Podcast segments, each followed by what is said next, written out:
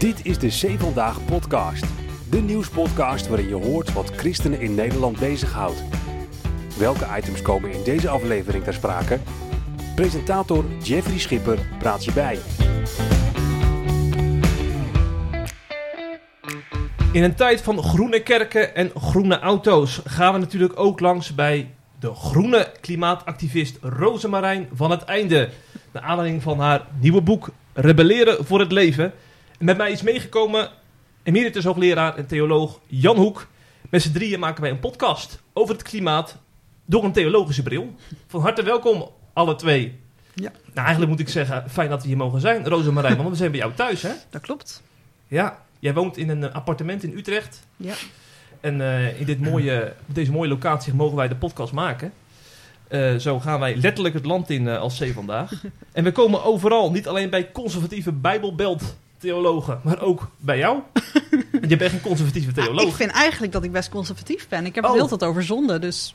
Ah, kijk, ja, daar hebben we al raakvlakken. Ja, ja. ja, ja, precies. Maar we gaan natuurlijk niet alleen verschillen zien in de podcast, maar ook overeenkomsten, denk ik. Denk ik het ook, ja. En dat gaan wij nu even eh, ondervinden aan de hand van vijf stellingen die ik eh, eh, heb geponeerd.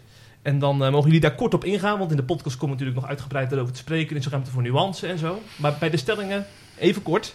Ik begin bij de eerste. De klimaatcrisis zou prioriteit nummer één moeten hebben in het leven van iedere christen. Jan, jij mag beginnen.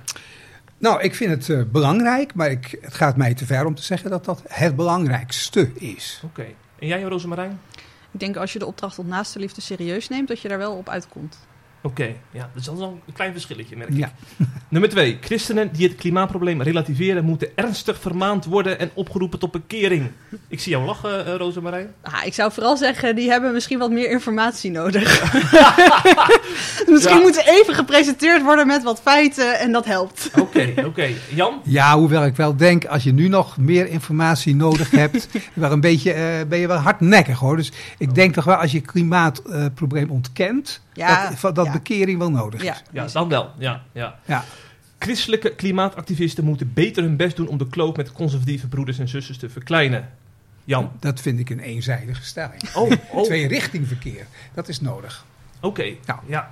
En voel je aangesproken door de stelling? Nou, ik ben het eigenlijk eens met Jan. Het is twee richting verkeer. En Ja. eh, ik probeer eigenlijk op verschillende manieren die kloof te dichten. Dus, eh, Ja, ja. Nummer vier. Christelijke klimaatactivisten hebben te weinig oog voor de eindtijdprofetieën in openbaring. Rosemarijn? Nou, ik vind dat altijd een beetje een lastige. Oh ja, moet niet, ik moet één zin, hè? Nou, je mag het. eh, twee, drie zinnen is ook kort. Nou, ik heb het idee dat mensen soms eh, de eindtijd, de openbaring laten eh, inzetten om niks Hmm. te doen nu. Ja. En dat Komt nog, ik niet. komt nog in een blokje over openbaring terug trouwens. Dus eh, dit is een teaser. Jan? Ja, ik vind het een algemene uitspraak. Ik weet niet hoe oude christelijke klimaatactivisten Hmm. denken. Maar ik heb wel eens de indruk dat er meer aandacht zou kunnen zijn voor het boek Openbaring. En dan hebben we nog een laatste stelling. eh, als mijn telefoon het tenminste al doet. Ja. Wie zich vastbijt in de klimaatcrisis loopt het risico om aanhanger te worden van een nieuwe religie, de klimaatreligie. Dat lijkt mij een reëel gevaar. Ja? Ja, ja? Er is maar één evangelie en dat is niet een speciaal Geen klimaatevangelie. groen evangelie. Volgens mij helpt het ons juist om terug te komen naar de kern van de religie en niet meer ons te laten leiden door de mammon. Ja, ja. Maar eh, zeg, zeg je hiermee iets anders dan Jan? Eh, Het kan wel een reëel gevaar zijn dan toch, als je dit zegt? Ik vind dit altijd een heel vage stelling. Ik Oh. krijg hem vaak naar mijn hoofd, maar wat, het, wat mensen dan Ja. precies bedoelen, dat komt Nee. er dan niet in mee. Maar onze lezers Ja. zijn er ook druk mee hoor. Ja. Want we moeten ons niet bekeren tot die klimaatgod. Ja, ja, maar wat is dit? Maar, eh, hebben jullie, kunnen jullie het misschien uitleggen? Vertel, wat, waar, welk gevaar loop ik? Ja. Dan hoor jij dat ook wel eens terug, Jan, in je omgeving? Eh, Ja, hoor ik ook wel eens terug. Maar ja, kijk, ehm, eh, ik neem als, heel, gewoon als voorbeeld de- twaalf artikelen van het geloof. Hè. Ja. begint heel belangrijk, ik geloof in God de Vader, de schepper. Nou, dat heeft alles te maken met klimaat. Maar het gaat ook nog verder. Het gaat ook over eh, het werk van Jezus Christus. Het gaat ook over de Heilige Geest, vergeving van zonde, opstanding enzovoort. Dus als je alles gaat focussen, dan denk ik toch dat je de zaak uit zijn ver- verband rukt. En dat je dan op een gegeven moment in een andere evangelie terechtkomt. Oh ja, ja Dat is de gedachte, ja. ja, ik zie gewoon christelijke klimaatactivisten die vanuit hun geloof denken: "Huh, Mm. we kunnen nu niet stil blijven. Maar het betekent Mm. niet dat ze de rest van de Bijbel weggooien en verbranden. Mm, dat Nee. blijft toch ook gewoon bestaan. ja. ja, maar kijk, als je er nou helemaal zo voor gaat, helemaal zo geïnvolveerd bent, en dat het je helemaal gaat beheersen, dan denk ik, ja, is dat nu wat eh, ik lees van de christenen in het Nieuwe Testament, wat, wat voor hen centraal staat, wat hen beheerst? Dan zou het eerder nog zijn van eh, het evangelie aan iedereen zoveel mogelijk brengen. Ja, ik vind dit ook het evangelie brengen. Ja, Dat het leven niet gaat om hol consumeren. Dat Zeker. er iets groters is. Dat dit Gods schepping is waar wij voor opkomen. ja. Dat vind ik juist heel logisch. Als jij God lief hebt.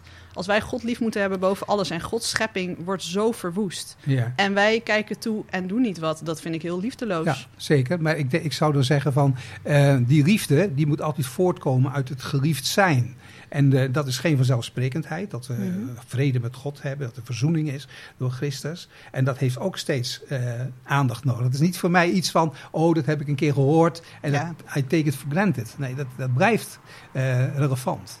Nee, dat klopt. En Ja. ik denk dat christelijke klimaatactivisten dat zullen beamen. En ik denk dat het Mhm. belangrijk is om altijd voor iemand zegt... oh, klimaatreligie, dat ze eerst daadwerkelijk praten met een christelijke klimaatactivist. Zeker, tuurlijk. Omdat dan Ja. zullen ze merken dat dat echt niet zo werkt. Mm, mm, mm, mm.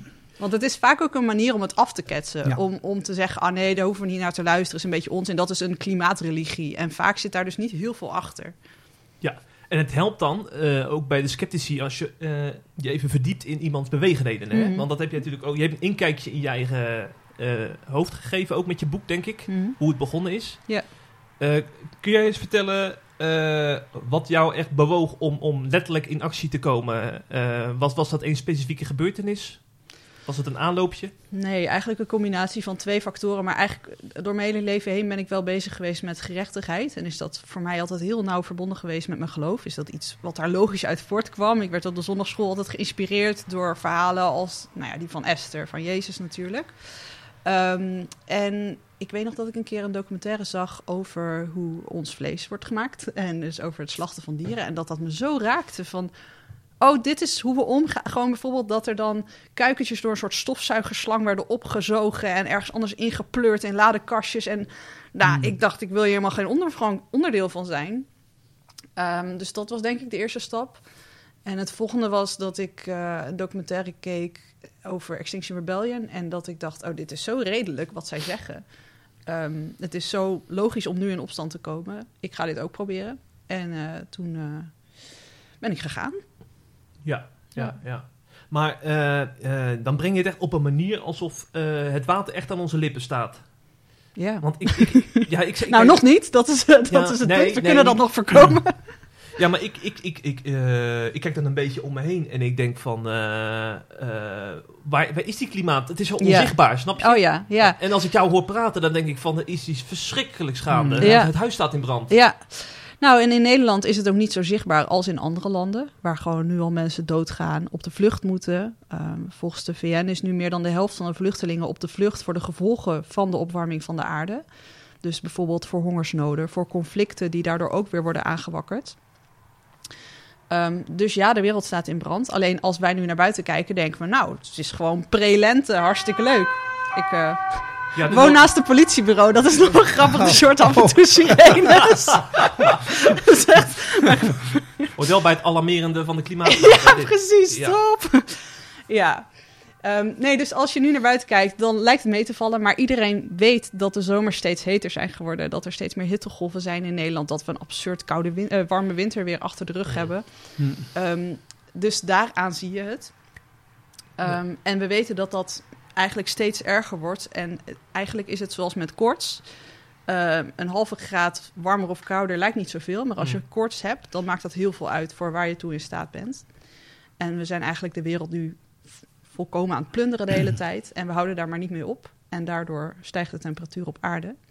En inderdaad, in Nederland eh, valt het vooralsnog mee. Maar als we zo doorgaan, staat half Nederland onder water aan het eind van de eeuw. Dus ja, nu staat het water nog niet aan onze lippen. Maar dat wordt eh, ook wel anders. En het suffe is dat wij dat kunnen stoppen. Maar dat er helaas te veel invloed is eh, van olie- en gasbedrijven in het beleid van Nederland en andere landen. En dat we dat laten gebeuren. Ja. De- Deel je deze... Er is pas weer een eh, rapportage gekomen van de, de Verenigde Naties hè, over het, eh, de situatie van het klimaat. Zeer alarmerend. Dus eigenlijk kan niemand er meer omheen. Maar je ziet, het is een ongemakkelijke waarheid, inconvenient truth. We kijken graag een andere kant op. En we hebben het nu weer gezien bij de laatste verkiezingen. Hè, dat het ook weer erop wijst dat de bevolking in Nederland de ernst van de situatie absoluut niet inziet. Dus eh, er is een keiharde, een keiharde strijd eh, om het te laten doordringen. Want ik ben het helemaal met Rosemarijn eens over de, de ernst en de urgentie van de zaak. Er is echt wat aan de hand dus. Ja, eh, absoluut. ja, je bent geen klimaatontkenner, hè Jan? Dus, allerminst. Nee, Nee, nee, dat ben ik allerminst. Nee. Ja. Ja, dus christenen die dat wel doen, die, die moeten zich ernstig Ja, bekeren. ja, nou ja, omdat je, ik vind het van, ja, dat je feiten niet onder ogen wil zien.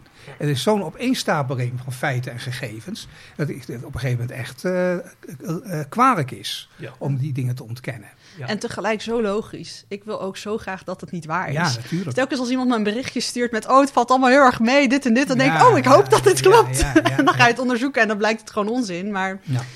het, eh, het, het zou toch fijn zijn als er niet een probleem was. En elke, elke persoon heeft, heeft redenen, heeft haakjes om niet te geloven wat er gebeurt. En christenen hebben heel eigen haakjes... Mm, waar zij ja. zich dan weer aan vastklampen. Jan, en wat doe jij dan in je persoonlijk leven? Heb je dan iets van, ik ga dan ook verduurzamen om die reden, ik ga mijn leven anders inrichten? Ja, ik doe wel bepaalde stappen. Hè. Zuinig met energie, eh, afvalscheiding. En eh, een beetje goed eh, uitkijken dat je niet onnodig eh, vliegt en dergelijke dingen meer. Maar ik vind wel dat ik meer zou moeten doen. Ik vind, wel, ik vind wel dat ik tekort schiet. Ja, had gewoon een Ja. lekkere gehaktbal op je bord Jazeker, van Ali. ja, ja, ja, ja. ja, goed. en Dan eh, weten we wel van, eh, we doen niet elke dag vlees. En als we het doen, kleinere porties. Maar het kan natuurlijk allemaal veel radicaler en consequenter. Ja. En eh, ja, daar heb je het weer, hè. Van, eh, ja, eigenlijk... Mm. Mm. Eigenlijk zou dat moeten, maar ik denk dat ik een paar stapjes gezet heb, maar niet echt genoeg. En wat houd je dan tegen? Ja, ja, dat is, eh, nou ja, je had het net over zonde, geloof ik. Hè? Dus, eh, dat je zegt van ja, de, de- de- dat, je moet jezelf daarin toch ook weer overwinnen. Hè? Ja. Je moet ook gewoontes doorbreken. Ja. En, eh, ja, Ja, en we leven ook in een wereld waar die zonde wordt aangemoedigd. ja.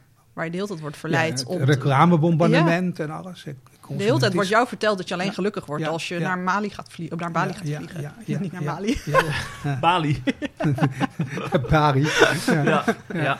Ja. Nou, ik hoef jou niet te vragen wat jij allemaal doet, Rosemarijn. Want eh, volgens mij eh, kunnen we beter vragen wat jij niet doet. Eh, nou, er zijn ook wel dingen die ik niet doe. Oh. En ik, ik, ik ben zelf ook terughoudend om te zeggen dat je individueel perfect moet leven. Want dat is ook onmogelijk. We leven in een land dat een hele grote voetafdruk heeft. Dus als je hier geboren bent, dan heb je automatisch een grote voetafdruk. Hmm. Dus zeker, ik doe zoveel ik kan. Ik eet geen vlees, ook bijna geen zuivel.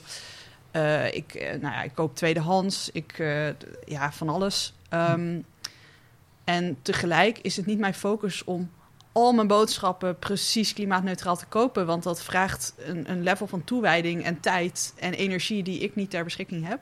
En aangezien je energie maar één keer kan besteden, vind ik het belangrijker om me te richten op mijn klimaatschaduw. Dus de invloed die ik heb door mijn stem te laten horen, eh, door de politiek aan te spreken en door bedrijven aan te spreken. Ja. En ehm, dat, dat demonstreren, voegt dat ook echt iets toe? Aan? Nou, aan het te- tegengaan van de Ja, klimaatverandering. tuurlijk. Ja, we hebben bijvoorbeeld eh, bij eh, ABP, het grootste pensioenfonds van Nederland, het vijfde ter wereld, hebben we gezorgd dat die is gestopt met investeren in nieuwe fossiele projecten. Dat is een groot succes. Dat is een enorm succes. Dat Ja. gaat om 17 miljard euro. Hmm.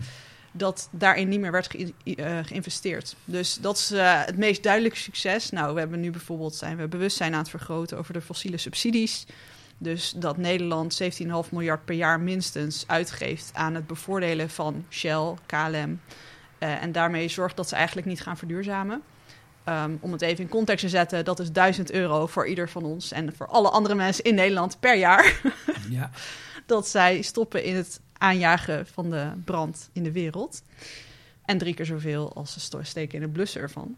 Maar vind Dus je ervan daar- dat eh, als er gezegd wordt van ja, maar dan gaan die bedrijven gewoon even in een ander land en dan zetten ze hun eh, activiteiten gewoon daar ver, ver, ver voor? Ja, dat blijkt eigenlijk ook wel mee te vallen. Ja. Want in elk land worden de, eh, wordt het scherper op dit moment. En bepaalde fossiele subsidies zijn alleen in Nederland. Ah, ja. Dus Hmm. ze kunnen wel naar een ander land gaan, maar daar helpt het niet. Ehm, ja, en dan nog ontslaat het jou niet van de verantwoordelijkheid om te doen Hm. wat nodig is.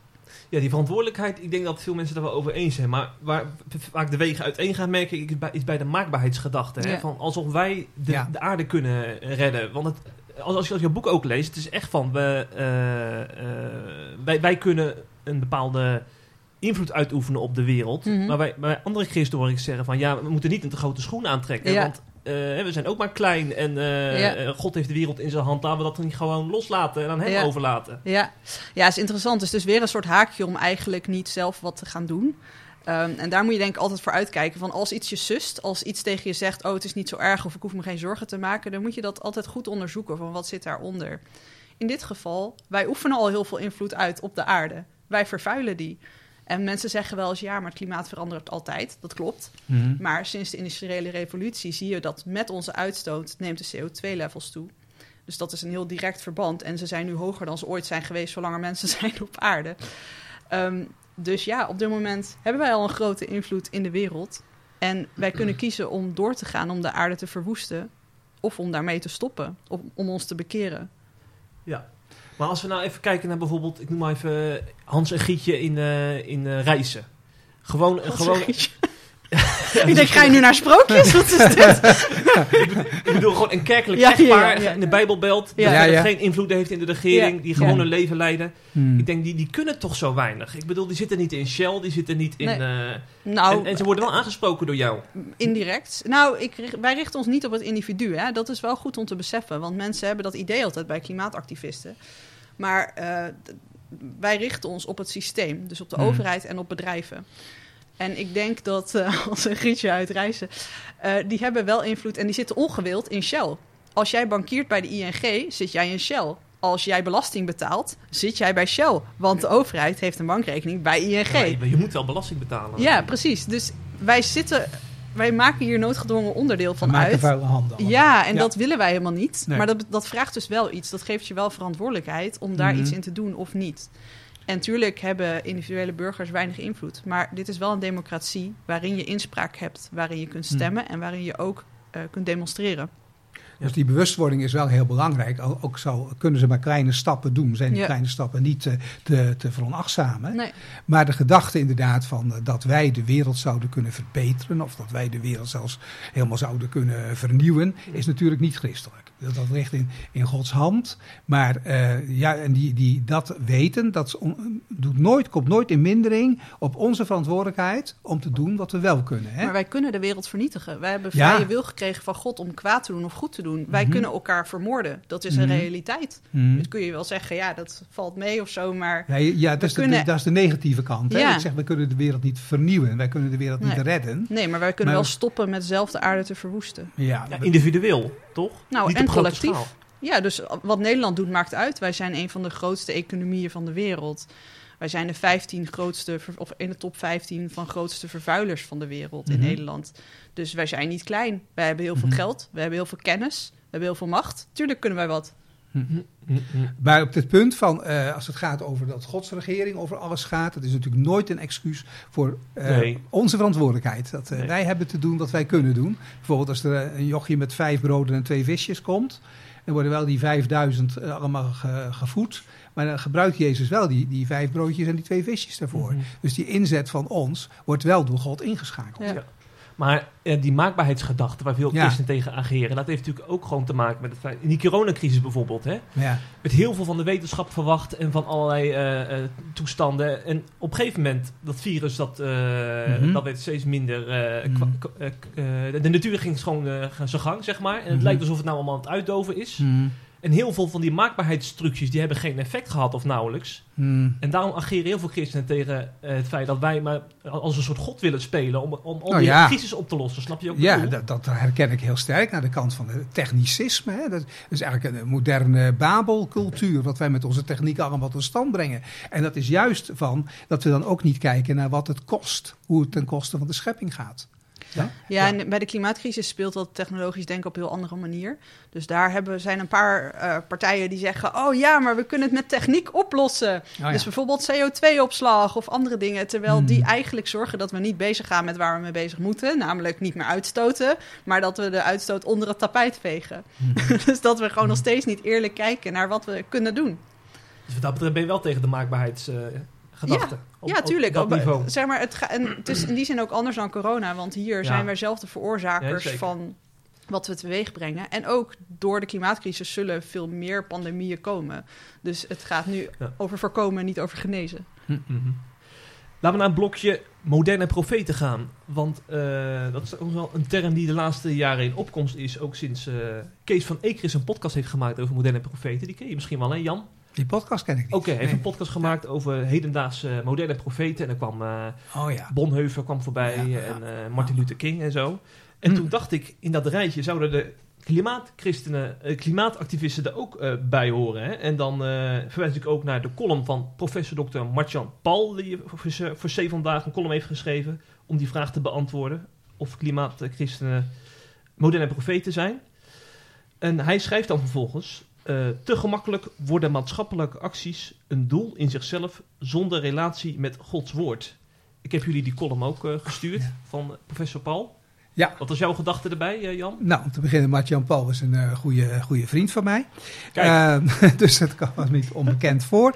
Ehm, ik vind ook, als je zegt klimaatchristenen, moderne profeten, vind ik veel te massief.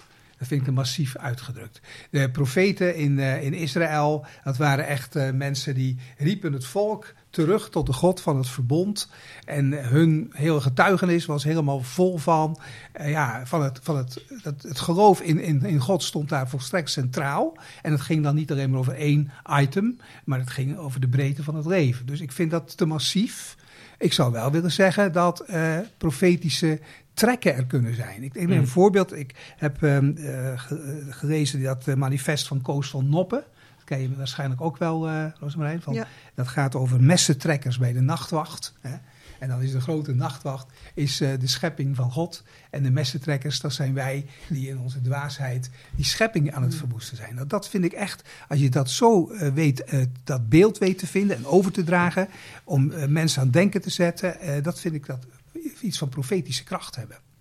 Ja, ja. Ja. ja, Dus er zitten wel elementen in, Elementen maar je kan niet in de grote lijnen doortrekken vanuit het nee, Oude het is niet zo dat eh, ze de, de hedendaagse Jezaja's Ja. en Jeremia's zijn. Ja, maar voel je je eigenlijk een moderne profeet, eh Rosemarijn? Ja, ik zou mezelf niet zo noemen. Ik vind, ik vind het sowieso meestal problematisch als mensen over zichzelf zeggen: Ik ben een nee, profeet. dat- dat- ja, dat- maar ja. ik hoor dat andere mensen dat zeggen en ik snap wel dat ze die vergelijking maken. Ehm, en het, ik vind eigenlijk wel dat de klimaatcrisis over alles gaat. En ik vind ook dat wij eigenlijk proberen om eh, ons terug te roepen naar het verbond. Ik bedoel, God heeft ons ooit de opdracht gegeven om alle diersoorten naam te geven. En die diersoorten die sterven bij bosjes uit door ons gedrag. D- dat is toch niet recht doen aan het verbond. Dat is Nee. toch niet recht doen aan onze opdracht om zorg te dragen voor de schepping. Om heersers te zijn. Wij zijn vreselijke tirannen. Dat is denk ik niet wat God aan ons heeft Nee. gevraagd. Zeker niet. Dus tuurlijk heeft het met alles te maken. Het heeft te maken met van God houden boven alles. Want wij Hmm. houden nu meer van geld, van macht en van wat we gewoon altijd doen. Van individualisme, consumentisme. Dus ja, dat, dat heeft met alles te maken. Het heeft te maken met je naaste liefhebben als jezelf. Want zoals we al zeiden, de grootste last wordt niet hier gedragen, maar bij onze broeders en zusters in Afrika, in Azië. Dat zou wat met ons moeten doen. Ja. Wij Ja. zijn hier de rijke jongeling. Wij zijn Mhm. niet een onderdrukt volk. Wij zijn zelf andere volken aan het onderdrukken. Maar kijk, eh, de vraag is natuurlijk naar klimaatchristenen. Hè? Ja. En eh, natuurlijk begrijp ik dat eh, vanwege het punt dat je wil maken, dat je optrekt met mensen die helemaal geen christelijke achtergrond Hmm. hebben. Die vanuit hele andere motieven daarin Ja. bezig zijn. Maar eh, ik denk dat het dan wel gevaarlijk is dat je eigen motivatie en je eigen identiteit daarbij kan ondersneeuwen. Want uiteindelijk, eh mensen kunnen geweldig hun best doen voor het milieu.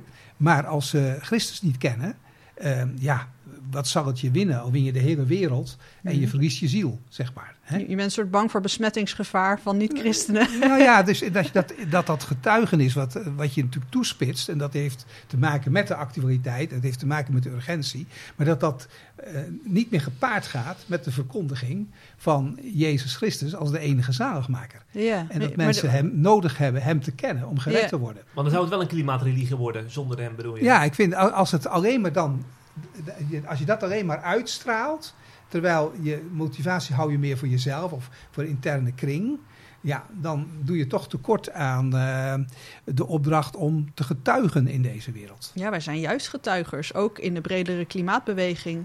Iedereen kent ons en zegt, nou, die Christian Climate Action, die, die- Hmm. daar hebben ze echt respect voor. Wij houden gebedsvieringen in een blokkade. Ehm, soms dan vraagt iemand die niet christelijk is me om met hem te bidden, omdat hij bang is op zo'n Hmm. moment. Hmm. Dus Hmm. Ja, we zijn juist wel aan het getuigen.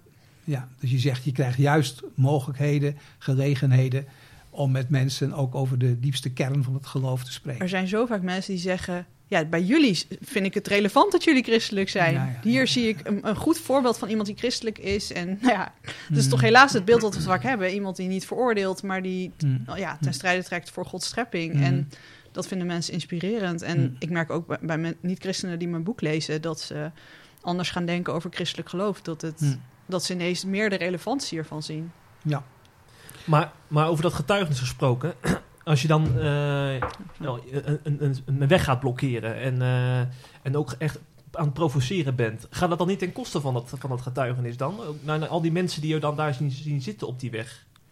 Nou, volgens mij laat je daarmee zien dat je niet je eigen status verheft boven eh, wat belangrijk is.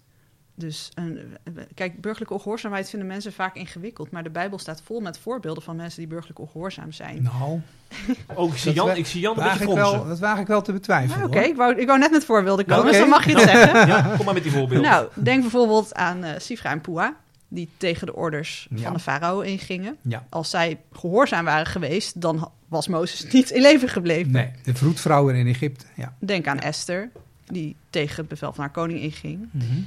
Denk aan Jezus zelf. Als jij de doodstraf kreeg, was het niet de bedoeling dat je weer ging opstaan. de opstanding is een daad van verzet. Mhm. Dat is iets wat we niet beseffen. Mhm. Ja, verzet tegen, eh, verzet tegen boze machten. Is, is dat niet hetzelfde? Niet één op één burgerlijke ongehoorzaamheid? Nee, dat Eh. klopt, maar hij ging dus niet mee in de wetten van het land. Mhm. Ik bedoel, Mhm. ik denk niet dat ze daar dachten van... yes, we hebben hem ter dood veroordeeld, maar hij is opgestaan. Dat was Nou precies... ja, ja Pila- bedoeling. Pilatus, nee, precies. Maar Pilatus die zegt wel: Ik vind geen schuld in deze Mm. mens. Het is Ja. geen opstander, Ja. het is geen revolutionair. Ja, Volgens het Romeinse recht kon hij vrijgesproken worden. ja, ja. Nou, om daar een kleine vergelijking in te trekken... niet dat ik ons met Jezus wil vergelijken... maar eh, wij worden ook vaak vrijgesproken. Ik ben van 21 keer dat ik ben gearresteerd... heb ik één keer voor de rechter hoeven verschijnen... toen ben ik vrijgesproken. Hm, hm, hm. Dus, ehm, en vaak worden wij vrijgesproken, soms ook niet. Maar dan is het ook aan mensen om te zeggen, was het terecht of niet? Mhm. Kijk, ik vind het heel raar om als je weet dat eh, wat er nu op het spel staat en je kijkt toe. Ja, wat is nou crimineel? Om Mhm. te proberen dat te veranderen of om niks te doen? Mhm. Ik, ik kan niet erbij Mhm. dat, ehm, kijk, wij blokkeren de weg niet omdat we denken, yes, we gaan vandaag een weg blokkeren, lekker rellen. We doen het omdat we al op zoveel andere manieren het hebben geprobeerd aan te kaarten, maar we worden compleet genegeerd. Ja. Dus dan ga je een weg blokkeren. We kunnen niet anders. En dat doen we zo veilig mogelijk. Ehm, dat doen we vreedzaam. Wij zullen nooit gaan vechten met de politie of zo. Mhm. Dus als ze ons arresteren, laten we dat gebeuren. ja. Dus er zijn allemaal kaders bij. Maar om dus te zeggen dat burgerlijke ongehoorzaamheid compleet niet kan met de Bijbel, dat, Nee hoor, dat zou ik ook zo niet willen zeggen. Ik denk dat er echt wel situaties zijn waarin een, een daad van burgerlijke ongehoorzaamheid op zijn plaats eh, Mm. is. En daar recht de geschiedenis ook getuigenis van af. Maar het is wel een spanningsveld. Ja. En eh, het spanningsveld in, in de Bijbel bijvoorbeeld dat je ook hebt, dat is dan natuurlijk de lijn van Romeinen 13. Van eh, ja, eh, Ja, ja. christenen moeten zich wel netjes eh, gedragen, Mhm. want anders Ja. staan zij de verkondiging van het evangelie in de weg. Ja. Hè? En dat eh, rijdt er eh, toch toe van, kijk, het, die verkondiging van het evangelie geeft de doorslag. Dus dan komen Paulus en Silas ook wel in de gevangenis terecht. Ja, Ja, als ze hun mond gehouden hadden, ja. was het hun niet overkomen. Ja. Hè, maar eh, in, in, in het brede kader, hè, eh, ik heb nog een tekst, toen ik hierover nadacht, kwam ik op een tekst uit Handelingen 25, waar Paulus zegt, ik heb niet tegen de wet van de Joden, niet tegen de tempel en ook niet tegen de keizer enige zonde bedreven. Mhm. Dus afgezien van die pure gewetensnoodzaak van ik moet die boodschap brengen, Ja. hebben ze zoveel mogelijk de, de wetten gerespecteerd. Ja, nou, ik denk Ja. dat dat ook voor mij geldt. Ik eh, Ja. ben ook niet eh, dat ik allemaal andere wetten overtreed. Ik Nee. overtreed het alleen doelbewust om Mm. aandacht te vragen voor de klimaatcrisis. Dus Mm. daar zijn we juist nou, heel voorzichtig in Ja. en eh, heel gewetensvol. Mm. Ja. Ja. Maar wat, wat zeg je dan tegen christenen die zo hebben van... eh, eh, ik, pro- ik probeer me wel eh, te ide- identificeren met die groene groep. Maar dit, dit stoot mij juist af. Die burgerlijke ongehoorzaamheid, dat activisme. Ja, Heel veel fatsoenlijke, eh, die, dus noemen ze dan fatsoenlijke nette Ja. kerkgangers. ja. Ja. Die vinden dat helemaal niks. ja, en dan vraag ik me af of ze weet hebben van de urgentie. Ja. En als zo ja, dan... Ik vraag wel eens aan mensen, oké, wat moet ik dan doen? Vertel het me maar, dan doe ik Hmm. het. En dan komen ze meestal met een petitie of een demonstratie op. Malieveld. Ja, dat hebben we dus al gedaan. Mm, het heeft niet geholpen. Dus moet je dan de hele Mm. tijd weer naar het Malieveld gaan? Eh, Volgens mij moet je dan op een gegeven moment iets anders gaan doen. En ehm, ja, dus ik hoor het vaak meer als dooddoener van mensen die er al niet over na wilden denken en die het Mhm. al stom vonden, ja. dan dat mensen eerst voor waren en dan tegen worden. En als dat zorgt dat jij je er minder mee bezig wil houden, dan was je motivatie al niet heel puur. Mm. Als je dan daardoor denkt, nou dan ga ik er ook niet meer mee bezig. De aarde wordt wel verwoest, maar ik Mm. vind dat andere mensen daar stom mee omgaan. Ja, dus je kan niet zeggen van eh, op bijbelse gronden is burgerlijke ongehoorzaamheid eh, nooit eh, te legitimeren. Dat- Nee. Maar het is wel zo dat er dat het spelen met vuren is. Mhm. En ik las ook in jouw boek op een gegeven moment van een van de vrienden Ja. dat hij dat toch echt serieus gaat overwegen Ja. om geweld te gaan gebruiken. Ja. En ja, je wordt toch op een gegeven moment, je, je bent er intens mee bezig, je wordt er in, in, in meegesleurd. En, Eh, je komt makkelijk van het een op het ander. Hè? Nou, ik heb dat ook erin gezet om, om te laten zien hoe frustrerend deze strijd is. En tegelijk dat wij eigenlijk een soort checks en balances hebben in de beweging. Dus wij hebben als beweging gezegd, wij gebruiken geen geweld. En dat helpt dus ook dat als iemand daar ook maar even over zou nadenken... eh, dat hij denkt, nou, daar, daar is dus iedereen op tegen in de beweging. Ja. Ehm, maar juist dat het gesprek wel gevoerd wordt en dus ook om op scherp te stellen van ja, we zijn, je moet iets en, en wat is dan tactisch? En Mhm. nou ja, uiteindelijk eh, is hij nooit gewe- gewelddadig geworden gelukkig. Is hij juist echt, ik, vind, ik heb zoveel respect voor hem.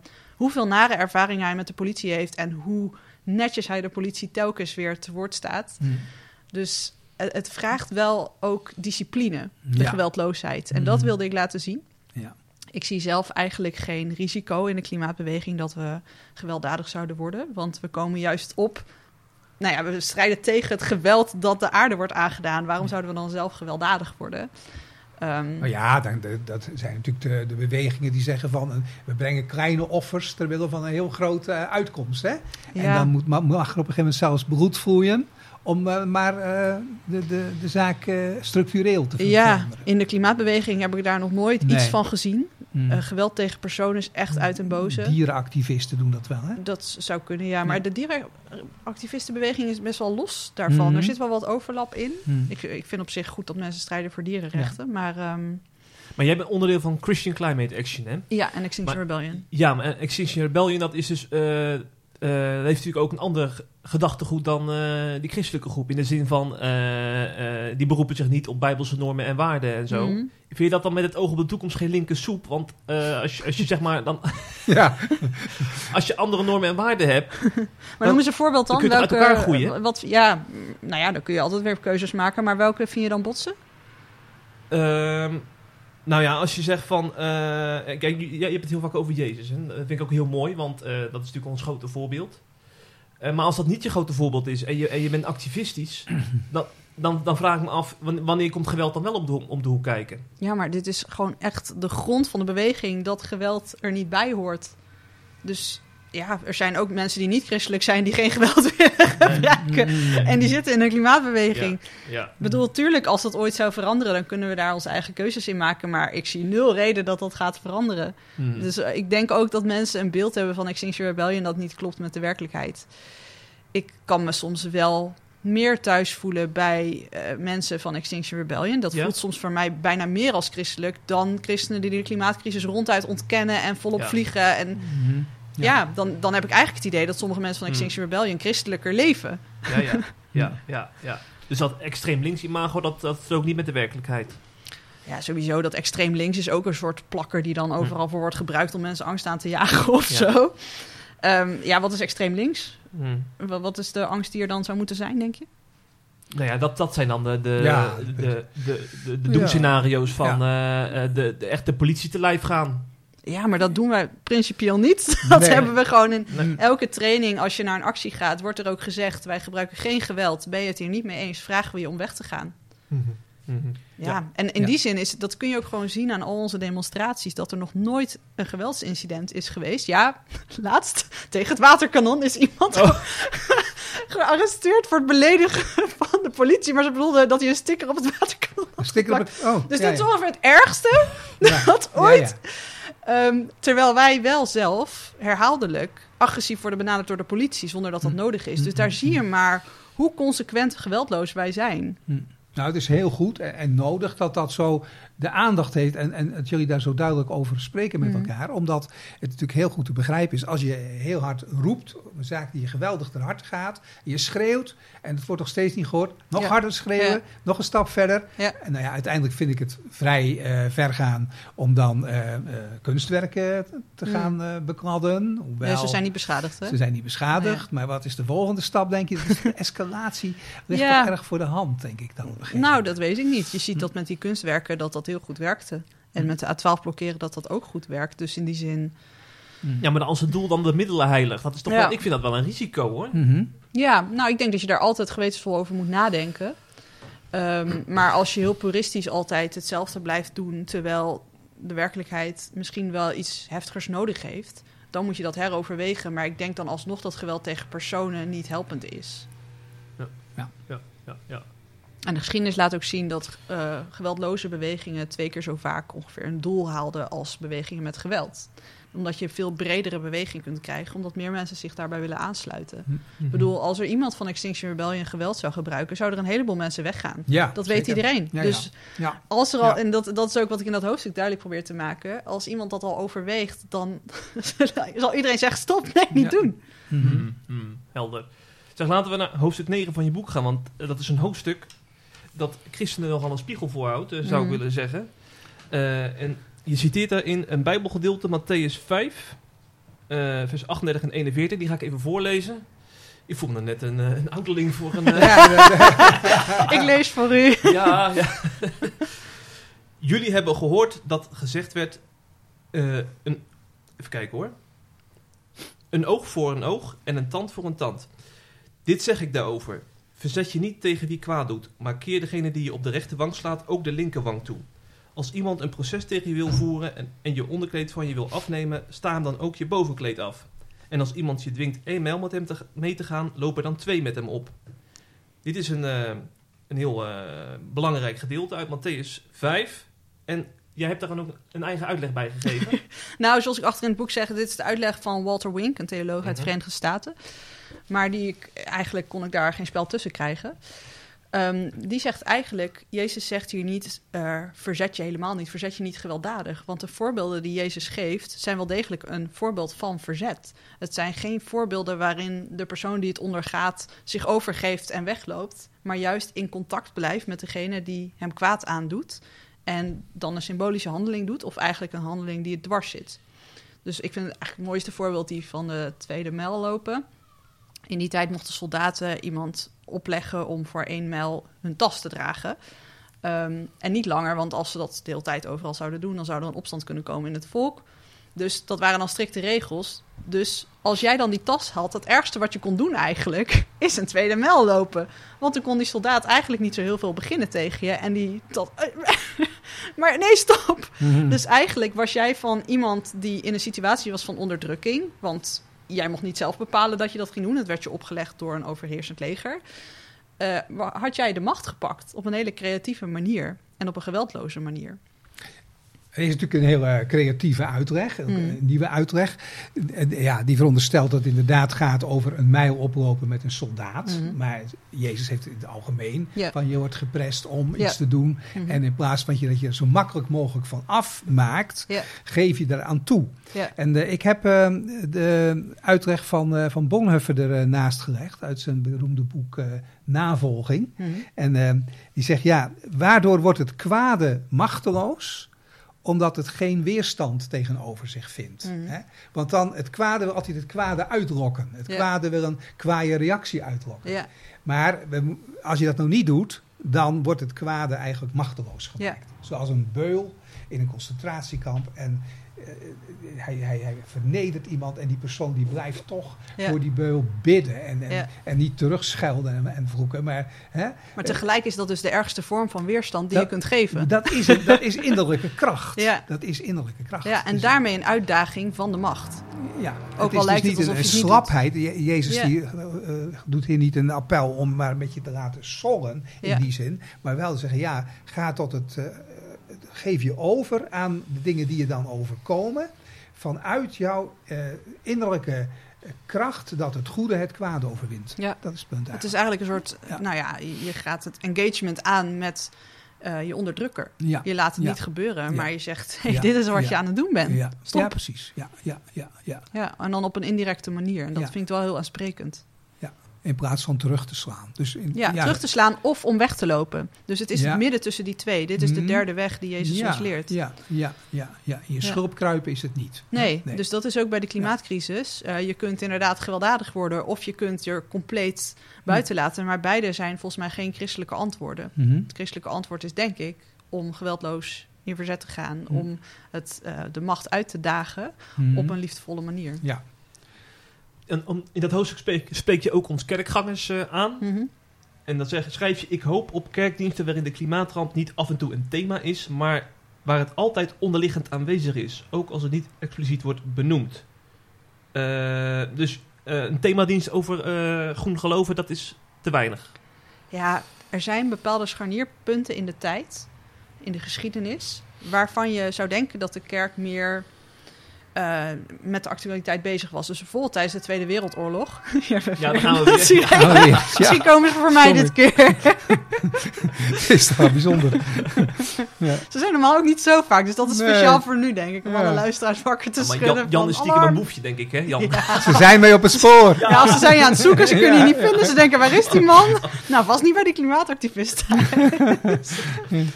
Nee, maar er zijn bepaalde punten in de geschiedenis waar je als kerk niet kunt zwijgen. Waar je niet gewoon hetzelfde kunt doen als altijd. Dus bijvoorbeeld tijdens de Tweede Wereldoorlog. Hoeveel kerken zijn nou daadwerkelijk in opstand gekomen tegen het deporteren van Joden? Hmm. Terwijl, nou, ik denk dat we het erover eens zijn dat we verwachten dat dat, dat christelijk zou zijn om daar echt iets in te doen. Hmm. Maar christenen waren niet per se actiever dan andere groeperingen in het verzet. Ehm, Al een linker vergelijking altijd, hè? Tweede Wereldoorlog. Eh, nou ja, ik bedoel, er, zijn gewoon bepaalde morele tijden waar het er echt op aankomt. Dus waarvan we dus, ik, ik maak de vergelijking omdat je Ja. achteraf gezien ook makkelijker kunt zien dan nu. Want nu gebeurt het, maar ja, je kunt het dus ook negeren. Hm. Maar over tien jaar gaan we terugkijken en dan denken we, waarom was de kerk nu, nu zo stil? Hoe kan dat nou? Ja. Ja, want we zijn nu te stil, vind je? Ja, als, als kerk. Tuurlijk. Zeg maar, we hebben eigenlijk nog twee jaar om de aarde onder de anderhalve graad opwarming te houden. Om, om eigenlijk te bekeren van die weg. ja, je fronst, maar dat is... Ja, maar, ik, ik zie me wel al die kerkenraden voor te stellen alsof zij op een knop kun- kunnen drukken dan, een groene knop. Nee, maar we kunnen toch allemaal bewust worden van wat de schepping wordt aangedaan. Als dat ons ter harte gaat, als dat nog onvoldoende bekend is, dan lijkt het mij dat we elkaar daarover informeren. Zoals we ons Hmm. ook elkaar informeren over andere misstanden in de wereld als kerk, waar wij ons specifiek zorgen over maken. Ja. Ja. Ja, maar eh, waar het altijd onderliggend aanwezig is, schrijf jij, kerkdiensten waar het altijd onderliggend aanwezig is, dat vind ik toch wel eh, zeer eenzijdig worden. Hmm. Want de, de kerk zie ik in de eerste plaats als de bruid van Christus. Hmm. En bijvoorbeeld in deze lijdenstijd, hè, ik, ik preek ook elke zondag, dan preek ik over het lijden van Christus. En dat Mhm. hij in onze plaats wilde staan. En eh, dat we door hem verzoening met God hebben. En dat we dan vanuit die dankbaarheid geroepen worden in zijn voetsporen te treden. Ja. Dus dat komt er ook aan de orde. Maar Ja. het staat wel dan steeds in het kader van het, ja, van het brede en het volle evangelie. Dus eh, ik denk eh, dat het niet zo moet worden. Dat het, dan krijgt het ook een wettische, een wettische klank. Hè? Dan krijgen we in de Nou, ik ben er ook niet voor dat er wordt gezegd: eh, stop met vlees eten of je mag niet meer auto rijden. Want dat, dan ga je elkaar alleen maar veroordelen en daar komen we niet verder mee. Mhm. Het gaat erom dat we snappen dat ons beginpunt is dat wij niet een trouwe discipel zijn. Dat wij een afvallige zijn aan Gods verbond. Dat wij ehm, eigenlijk de rijke jongeling zijn die maar weigert om zijn spullen weg te geven. Mhm. Omdat wij liever gewoon bezig zijn met, ja, waar willen we nou liever mee bezig zijn? Het leven dat we al doen. Ja.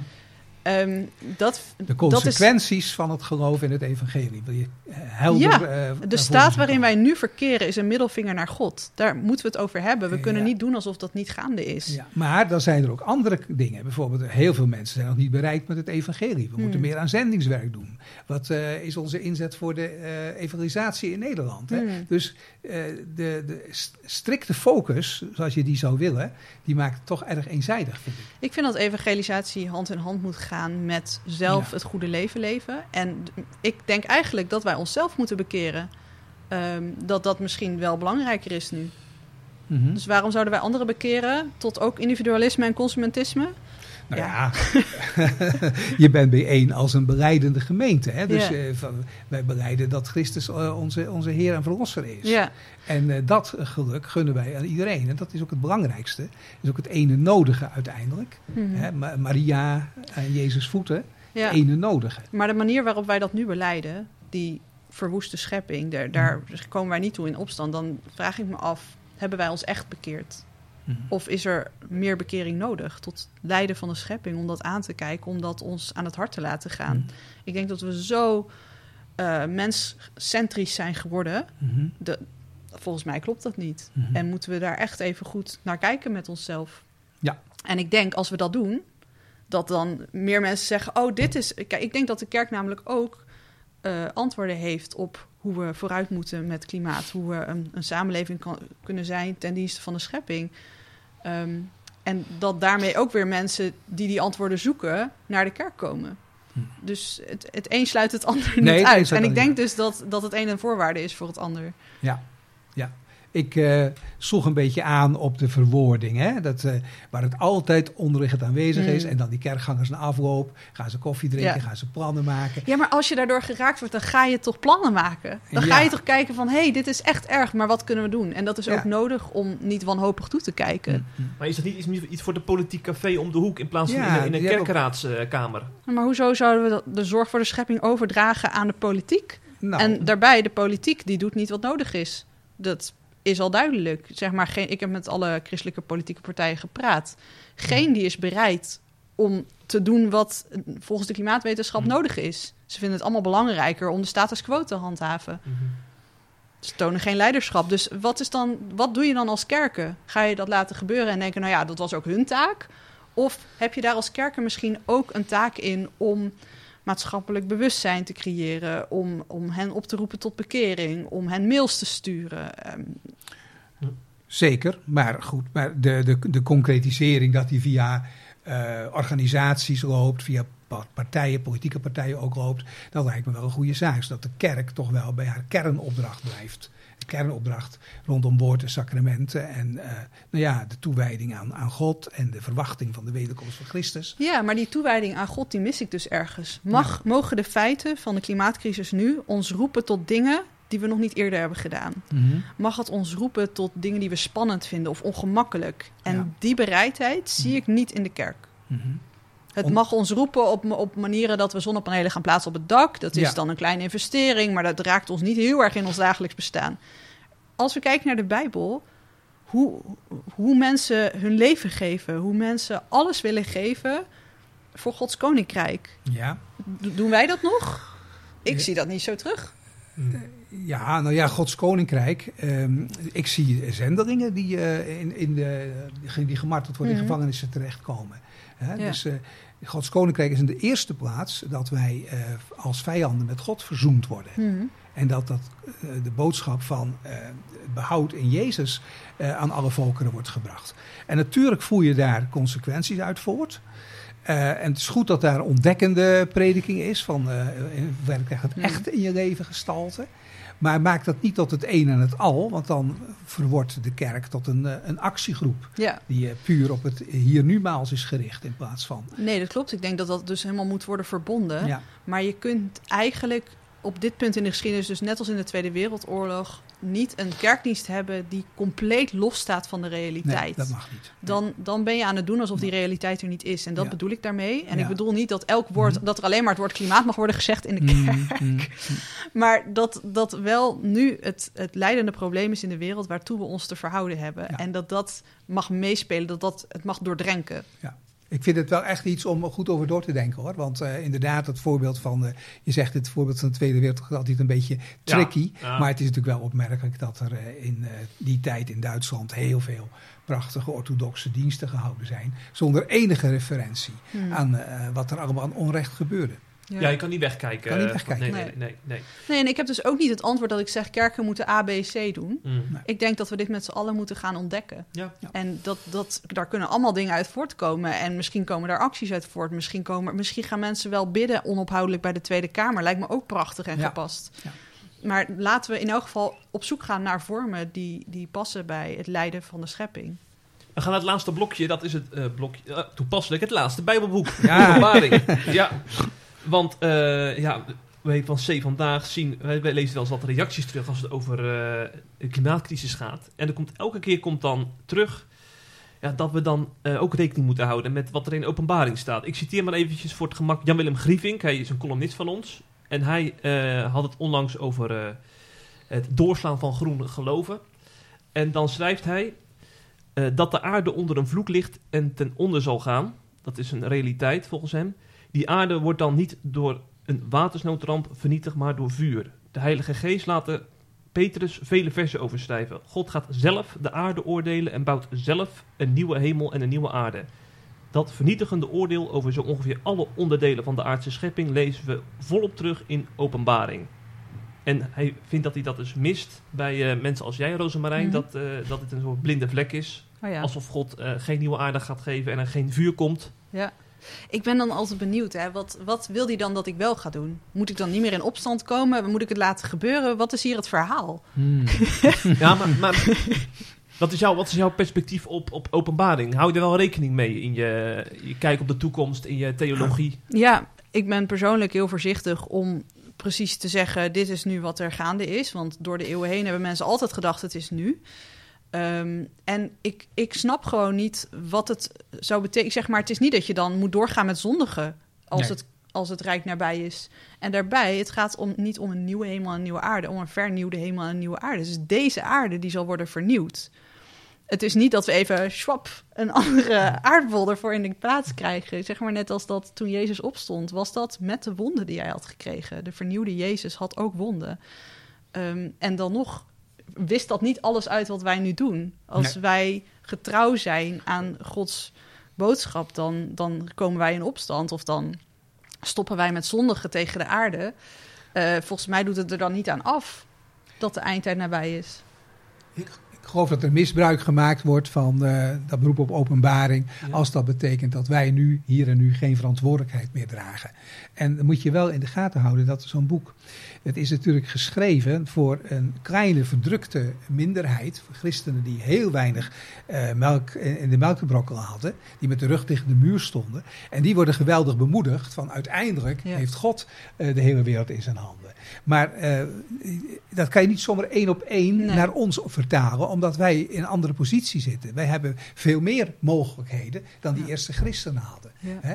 Dus eh, juist de verwachting dat God de aarde niet loslaat, dat hij die aarde helemaal loutert en vernieuwt, dat hij die aarde niet weggooit als een paar oude schoenen, eh, omdat hij een paar nieuwe heeft gekocht. Juist dat Ja. mag ons eh, motiveren om te doen wat wij kunnen doen, al Ja. weten hoe beperkt dat is. Ja, en voor mij is het vertroostend Hm. dat eh, God uiteindelijk de schepping in zijn hand houdt.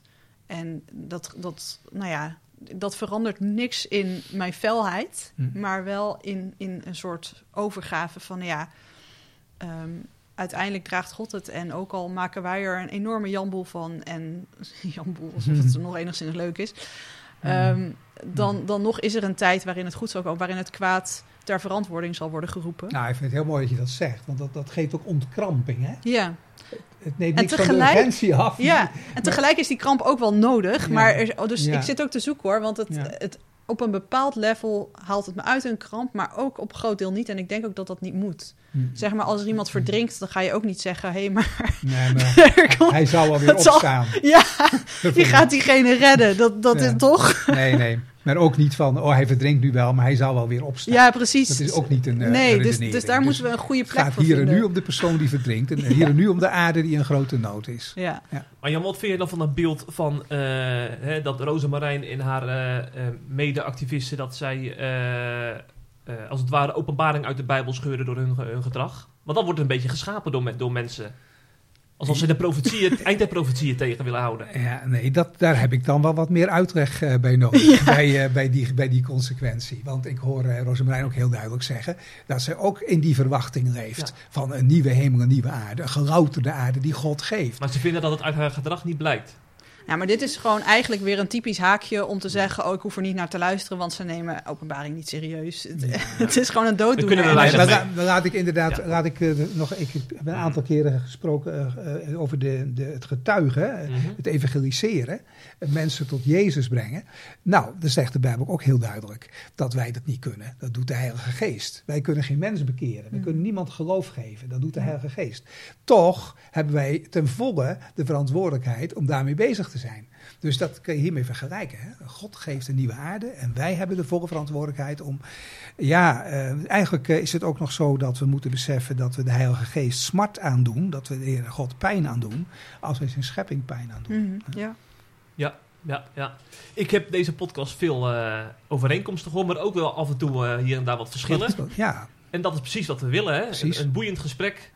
Zonder modder te gooien, maar wel eh, eh, beetje prikkelend. als christenen onder elkaar. Ja, zeker. zeker. Ja. Ja. want ik, ik, eh, wat ik wel eens een beetje jammer vind. eh, ik, ik, ik, voor het gemak om het even politiek te trekken. Ik zie een SGP-stroming die alles wat met eh, positieve inzet eh, tegen klimaatverandering te maken heeft, eh, weghoudt. Hè? Als, Mhm. Dat is allemaal links. Mhm. Mhm. En dan zie je bij de ChristenUnie zie je, zie je daar veel meer oog voor. En dan denk ik van, maar jullie hebben dezelfde basis. Ja. Waarom is dit er dan een grote muur tussen die twee groepen? Soms heeft SGP, ik heb een keer onderzocht hoe christelijke partijen stemmen. En dan heeft SGP me wel een aantal keer verrast door wel iets stevigs Oh ja. te stemmen. Dus het is Ja. ook weer niet zo zwart-wit. Nee, nee, nee. nee. SGP-jongeren, die komen daar nu ook mee. Hè? Oh ja? Die, komen, die trekken echt aan de bel van jullie moeten meer aan het milieu gaan. Ja, dat zijn al die jongere partijen, ook die van Ja. de VVD, die Ja. zit goed, is goed Ja. bezig. Oké, dus je ziet wel hoop wat dat betreft. Qua de verbinding tussen eh, Heel voorzichtig. conservatief en progressief. Ja, heel voorzichtig.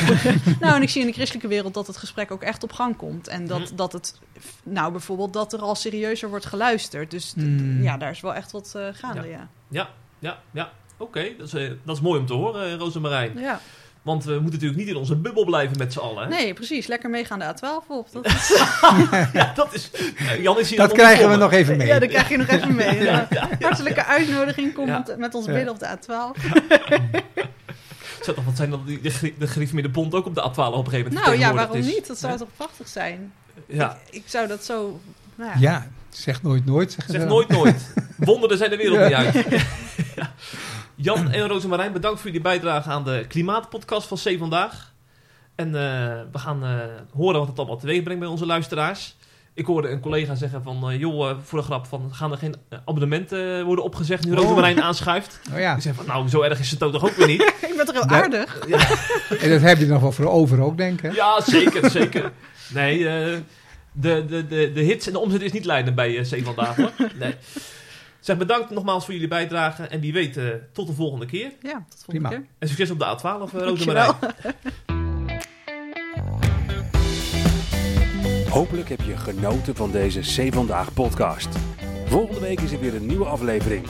En blijf via cvandaag.nl op de hoogte van het laatste nieuws uit Christelijk Nederland.